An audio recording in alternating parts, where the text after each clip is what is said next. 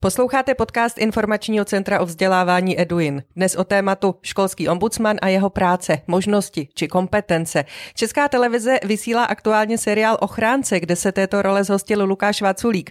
Co ale podniká skutečný školský ombudsman Ladislav Hrzal? Zeptám se ho za okamžik. Dobrý den. Dobrý den. Od mikrofonu zdraví Veronika Sedláčková. Educast o vzdělávání s nadhledem.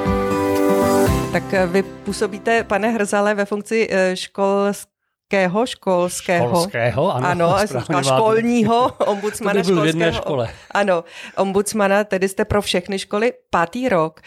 Etabloval jste se, eh, cítíte na sobě, že se na vás obrací víc lidí, že víc vědí, k čemu je školský ombudsman, komu slouží?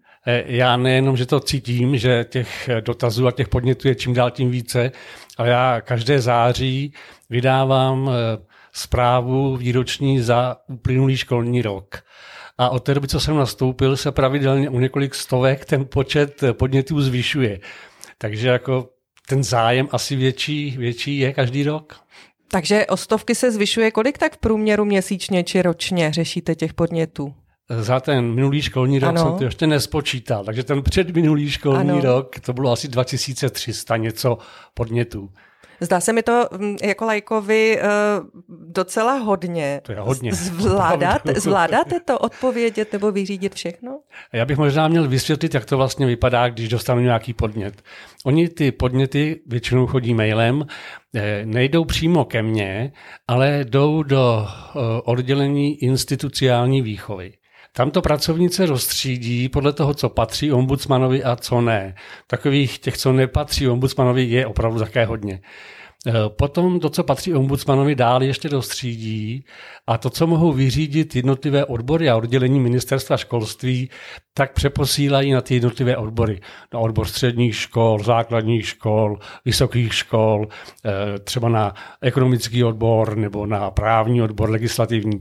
A teprve to, co uznají, že bych měl řešit já, a hlavně, že bych třeba tam měl dojet, že bych k tomu měl na další materiály, tak jde ke mně. Takže těch, nevím, dva půl tisíce podnětů nejde hned ke mně, ale mám z toho takový výběr udělaný. Co tedy se dotýká přímo vás? Jaká je ta agenda, kterou musíte nebo byste měl zpracovávat vy jako školský ombudsman? Já když jsem nastoupil, tak paní ministrině Valachová chtěla, abych se hlavně věnoval šikaně. A v té době opravdu to byl, eh, já bych řekl, populární podnět nebo populární téma to bylo. A opravdu jsem dostával ho, hodně, hodně eh, stížností na, na šikanu. Takže eh, mým úkolem bylo zaprvé posoudit, jestli vůbec jde o šikanu, protože často si lidé pletou šikanu s něčím jiným, s darebáctvím, s jednorázovým třeba ublížením, nebo s tím, že někdo po nich chce, aby plnili své povinnosti a považují to za šikanu. Eh, já jsem potom to vyhodnotil, jestli mám do té školy nebo do té rodiny nebo na ten úřad jet a být osobně u toho, eh, ne vyšetřování, já tomu neříkám vyšetřování, protože já nemohu vyšetřovat, ale seznámit se s tím problémem a případně navrhnout nějaké, nějaké opatření. Mm-hmm. No a obvykle teda jsem jel do té školy, tam jsem mluvil například se žáky, mluvil jsem se pedagogickým sborem, s vedením školy, eh, Obvykle jsem zašel i za zřizovatelem, vyžádal jsem si třeba zprávy České školní inspekce. Občas jsem si pozval i odborníky na šikanu, aby poradili, jestli je nebo není to šikana a případně co dělat. A pak jsem navrhl nějaký svůj postup, který bych eh, doporučoval, že by měl následovat. Někdy to vyjde, někdy to poslechnou. Ty... A někdy ne, tedy někdy nemusí. Ne. To je moje otázka, která s tím souvisí. Eh, pane Hrzale, nakolik můžete pouze doporučovat, nakolik můžete skutečně zasahovat do dění ve školách nebo i v rodinách, kde se šikana odehrává? Je to tak, že já mohu spíš doporučovat. Eh, když eh, třeba doporučím, aby rodiče své dítě dali na jinou školu, tak oni mohou a nemusí poslechnout. Je to jejich věc, oni se musí rozhodnout. Konec konců je to jejich dítě. A e, přiznám se, že často se stane, že prostě to, co já doporučím, pro ně není dobré řešení a neuposlechnou. Ale zase e, zpětnou vazbou jsem zjistil, že kolikrát to, co jsem doporučil, a rodiče neposlechli, když třeba mluvím o té šikaně, e, tak nakonec třeba po dvou, třech letech napsali, že dítě dali na jinou školu. Já možná bych to měl vysvětlit, protože ono to, to vlastně není ten úplně správný postup, protože z té školy by měl odejít ten agresor, ten, kdo ano. šikanuje. Ale pokud to dítě samo nechce a nechtějí jeho rodiče, tak prostě z té základní školy, jsme mluvím o základní škole, ho nedostanou. A e, tak potom si myslím, že pro to šikanované dítě je opravdu lepší, když sice opustí své spolužáky, kamarády a jde na jinou školu, kde ta šikana už se nemusí projevit. Stává se vám často, pardon, že do toho vstupuji, když se snažíte řešit případy šikany, že e, rodiče Eh, dítěte, které je agresivní a šikanuje, odmítají spolupracovat nebo nechtějí, aby jejich dítě odešlo a pak eh, musí odejít ti, kteří jsou šikanováni. Je to častý jev? Je to, je to obvyklý jev, je to obvyklé řešení. Opravdu většinou eh, rodiče, kteří mají dítě, které šikanuje, a většinou tomu rodiče nevěří, většinou říkají, to není žádná šikana, tak to většinou v té škole zůstává a odchází většinou oběť v tom citovaném seriálu Ochránce, který jsem zmínila na začátku našeho rozhovoru, je případ, nebo startoval případem, skutečným případem šikanované učitelky, která trpěla tím, co jí dělali její žáci. Jak častý je toto jev, že žáci nebo studenti šikanují svou učitelku či učitele? Eh, je to poměrně častý jev. Já ten, ten konkrétní příklad, který byl, protože to je na základě skutečných událostí, ano. tak eh, ten jsem zrovna neřešil, eh, protože já jsem přišel právě asi na základě tohohle případu. Možná to, že jste přišel, byla reakcí chtěla, ministerstva. Aby, aby, ano. Abych dělal ombudsmana školského. Ale asi rok potom jsem řešil, se dá říct, téměř stejný případ, kdy byl šikanován učitel matematiky na střední škole, On to řešil s třídním učitelem, řešil to s ředitelem školy, ale prostě nic nepomohlo. Všichni to zlehčovali, že to není šikana že, a zametali to pod koberec, až se ozval mě. A to je ten správný postup. Já se taky o mnohých případech nedozvím, protože nejprve by to asi měl každý řešit ve škole se svými nejbližšími a pak teprve se obrátit na ombudsmana jako na tu poslední možnost. A já jsem tenkrát do té školy jel a to byl typický příklad šikany, přesně jako to bylo popsané v tom seriálu. Tehdy to ten pan ředitel moc neuznával. Říkal, no hejte se, to není šikana tohleto. To je špatný učitel. Já jsem říkal, ano, není to prvotřídní učitel. Ale to, co se tady děje, když už e, žáci nebo studenti e, po učiteli házejí petlahve s vodou, a e, skáčou na něj třeba, že si mm-hmm. vleze jeden na druhé. Tak už to šikana je. Zhora, tak to už je šikana a ono to se stupňovalo. Začínalo to nenápadně. Čím, že třeba, e, když se pan učitel otočil e, k tabuli, tak se ze třídy ozvalo bučení krav. Když se otočil zpátky, Ustalo. Bylo, bylo ticho. A tak se to postupně stupňovalo, přestože mu obraceli katedru, pak po něm házeli vlaštovky, pak papírové koule a skončilo to těmi petlahvemi naplněnými vodou. A e, to opravdu, opravdu už je typický příklad šikany, ale ono to je potom uh, složité řešit, protože já když jsem potom mluvil s těmi, uh, s těmi studenty, kteří jako byli iniciátory tohodle, tak jsem říkal, hejte se kluci, vy teď máte podmínečné vyloučení ze školy, máte trojky schování, stačí jedna neomluvená hodina a půjdete z té školy. A co oni na to? Stálo vám to za to? Oni řekli, stálo. My jsme a... zvítězili. Jak to dopadlo v tomto konkrétním dopadlo případě? To tak, přesně to dopadlo tak, že Pan učitel, který tam učil, měl pracovní smlouvu na dobu určitou, čili s koncem školního roku skončil v té škole, pan ředitel už mu neprodloužil, nechtěl prodloužit dál tu smlouvu, já se nedívím konec konců. A já když jsem mluvil s tím panem profesorem, tak mu říkám, a co vy teď budete dělat? Tady skončíte? A on mi říká, hele, to se matikáře přijmou všude, já půjdu jinam učit. Aha. A já jsem mu Takže chvíli, zase šla obě čekany. Já jsem v tu chvíli říkal, já bych vám doporučoval jít někam jinam. Vy nejste učitelem, vy se nehodíte do školy. A on se tak na mě díval a asi po půl roce, tak nevěřícně, po půl roce mi poslal mail, kde mi děkoval, že opravdu šel jinam a že je spokojený. Nicméně dá se říct, že jenom člověk, který se nehodí být pedagogem, může být obětí šikany? Já si myslím, že, a to je konec konců známé pravidlo, obětí šikany může být kdokoliv. To mohou být Tedy já, tam není rovnítko. Vy. Tam jde jenom o to, uh, jak moc si to nechá připustit a jak eh, moc eh, nechá dlouho tu šikanu prostě probíhat. Mimochodem eh, je problém obecně s tím, že lidé, ať už jsou to ředitele, učitele nebo rodiče, často nerozpoznají včas, či spolužáci šikanovaných nebo agresorů, že to je šikana nebo že to začíná být šikana? To je opravdu těžké poznat, kdy šikana začíná a jestli už to je nebo není šikana ono všechno se nějak vyvíjí a vždycky to je jednání, které tomu druhému vadí. No ale já vždycky říkám, eh, když Pepíček zatáhá Aničku za cop, tak to není šikana. To je prostě takové rošťáctví. Ale když jí bude za ten cop tahat pravidelně, když jí potom k tomu třeba ještě bude brát svačinu, když jí potom třeba bude ještě natáčet na mobil, eh, když eh, třeba ještě se spojí s dalšími mm-hmm. spolužáky a budou něco provádět, co se jí nelíbí, tak to už je šikana. Cítíte nicméně za těch pět let, co jste ve funkci školského ombudsmana, eh, že se situace lepší, co se týká edukace, tedy vzdělávání zainteresovaných stran k tomu, co je problém, co je šikana nebo další sociálně negativní jevy, které potom působí na atmosféru ve třídách? Eh, já si myslím, že to zlepšuje. Eh, já těch podnětů na šikanu mám méně, než jsem měl, když jsem nastoupil. Ale taky ono to téma trošku už jako vyšumělo, už se neobjevuje tak často třeba v médiích. Eh, ale já si myslím, že opravdu ministerstvo školství a Národní institut dalšího vzdělávání, mm-hmm. nebo jak se to jmenuje teďka mm-hmm. přesně nevím. Národní pedagogický institut? Takhle, takhle, ono se to nějak přejmenovávalo v poslední době. Eh, takže udělali hodně v tom vzdělávání učitelů i veřejnosti. A já si myslím, že dneska už na mnoha školách eh, dovedou poznat, co je šikana a dovedou jí včas zabránit. A nebo to zametají pod koberec a ke mně se to nedostane. Ono, jak jsem říkal, ke mně se to má dostat vlastně až v tom poslední, v té poslední fázi, kdy už si nikdo neví rady. Řekli byste, že fungují líp eh, třeba školní psychologové a psycholožky eh, v posledních letech, tedy že se v tomto situace na školách mění k lepšímu, aby učitelé či ředitelé nebyli na všechno sami nebo na to rozpoznat, kde je problém?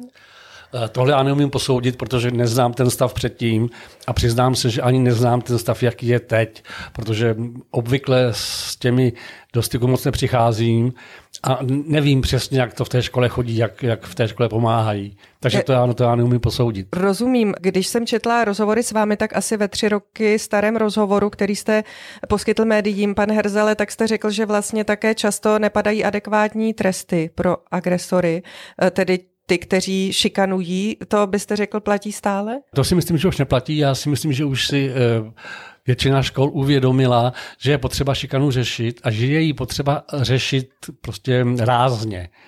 Eh, konec konců já každému doporučuji eh, metodický pokyn ministrině školství z dob, kdy teda se odehrál ten případ, který byl teď jako v prvním dílu tedy, ochránce. Tehdy to byla paní Valachová. Paní Valachová, já si myslím, že to je opravdu velice, velice dobře zpracovaný materiál, eh, který pomůže, jsou tam konkrétní návody. Já bych to doporučoval nejen pedagogům, ale i rodičům, aby se s tím seznámili. Je to veřejně přístupné na stránkách ministerstva školství. Takže já si myslím, že eh, školy to, školy to dovedou řešit a teďka nevím, jak byla ta otázka dál. Mm-hmm. Co to se jsem se, eh, jestli eh, tedy padají dostatečně přísné tresty. A eh, vy jste řekl, že je to lepší velmi pravděpodobně, ale spíš jsem se tedy ještě k tomu chtěla doptat, jaké jsou ty nejpřísnější tresty, nebo co může na základě metodického pokynu ministerstva školství padnout jako trest. Tohle je velký problém, co se týká základních škol a středních škol. Je to velký rozdíl. Na střední škole by za šikanu podle toho metodického průvodce eh, měly padnout eh, trojky schování a podmínečné vyloučení ze školy.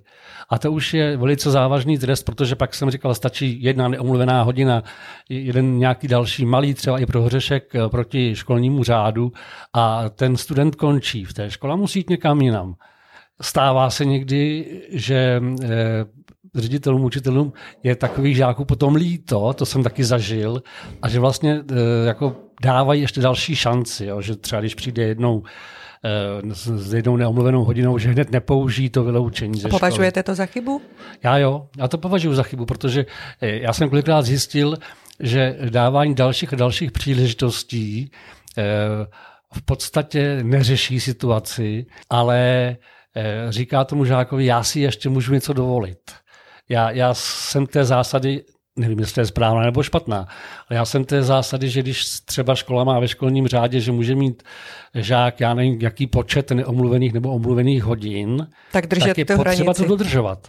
Jakmile to v tom školním řádě mám, tak za porušení školního řádu musí následovat nějaký trest přiměřený.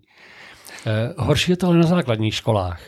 Na základních školách, eh, tam, jak jsem říkal před chvílí, pokud rodiče nechtějí, tak eh, nemůže základní škola toho eh, žáka vyloučit z té školy nebo přeřadit do jiné školy. Jedině s jejich souhlasem. A pak podle mě hodně záleží na umění vedení školy, aby přesvědčili rodiče, že když eh, ten agresor půjde na jinou školu, že vlastně tím může hodně získat. A já si fakt myslím, že může hodně získat. Protože přijde do jiného prostředí, přijde mezi nový kolektiv dětí. Ta dynamika bude jiná. Ano, přesně tak. Učitelé a učitelky budou jiní a třeba se tam chytí, začne znovu od začátku a bude to dobré. A s tím dokonce už jsou i zkušenosti, že to, to funguje. Ale bohužel to není možné. Já když v některých nás... případech, já tomu rozumím, kromě šikany, abychom se dostali ještě k vaší další agendě, protože chápu, že toto je skutečně i teď mediálně zase znovu rozebírané téma. Co dalšího řešíte? S čím se na vás lidé obracejí a co patří do vaší kompetence? Hmm, všechno možné řeší. Když se někdo vzpomene, že by chtěl napsat ombudsmanovi, tak eh, jak to je Napsat teď, může, ale napíše. jestli mu můžete pomoci, ano. Co, co řeším v současné chvíli, a ne v současné chvíli, to už je i takový dva roky, takové dva roky zpátky, hodně uh, řeším uh, lidské vztahy ve školách.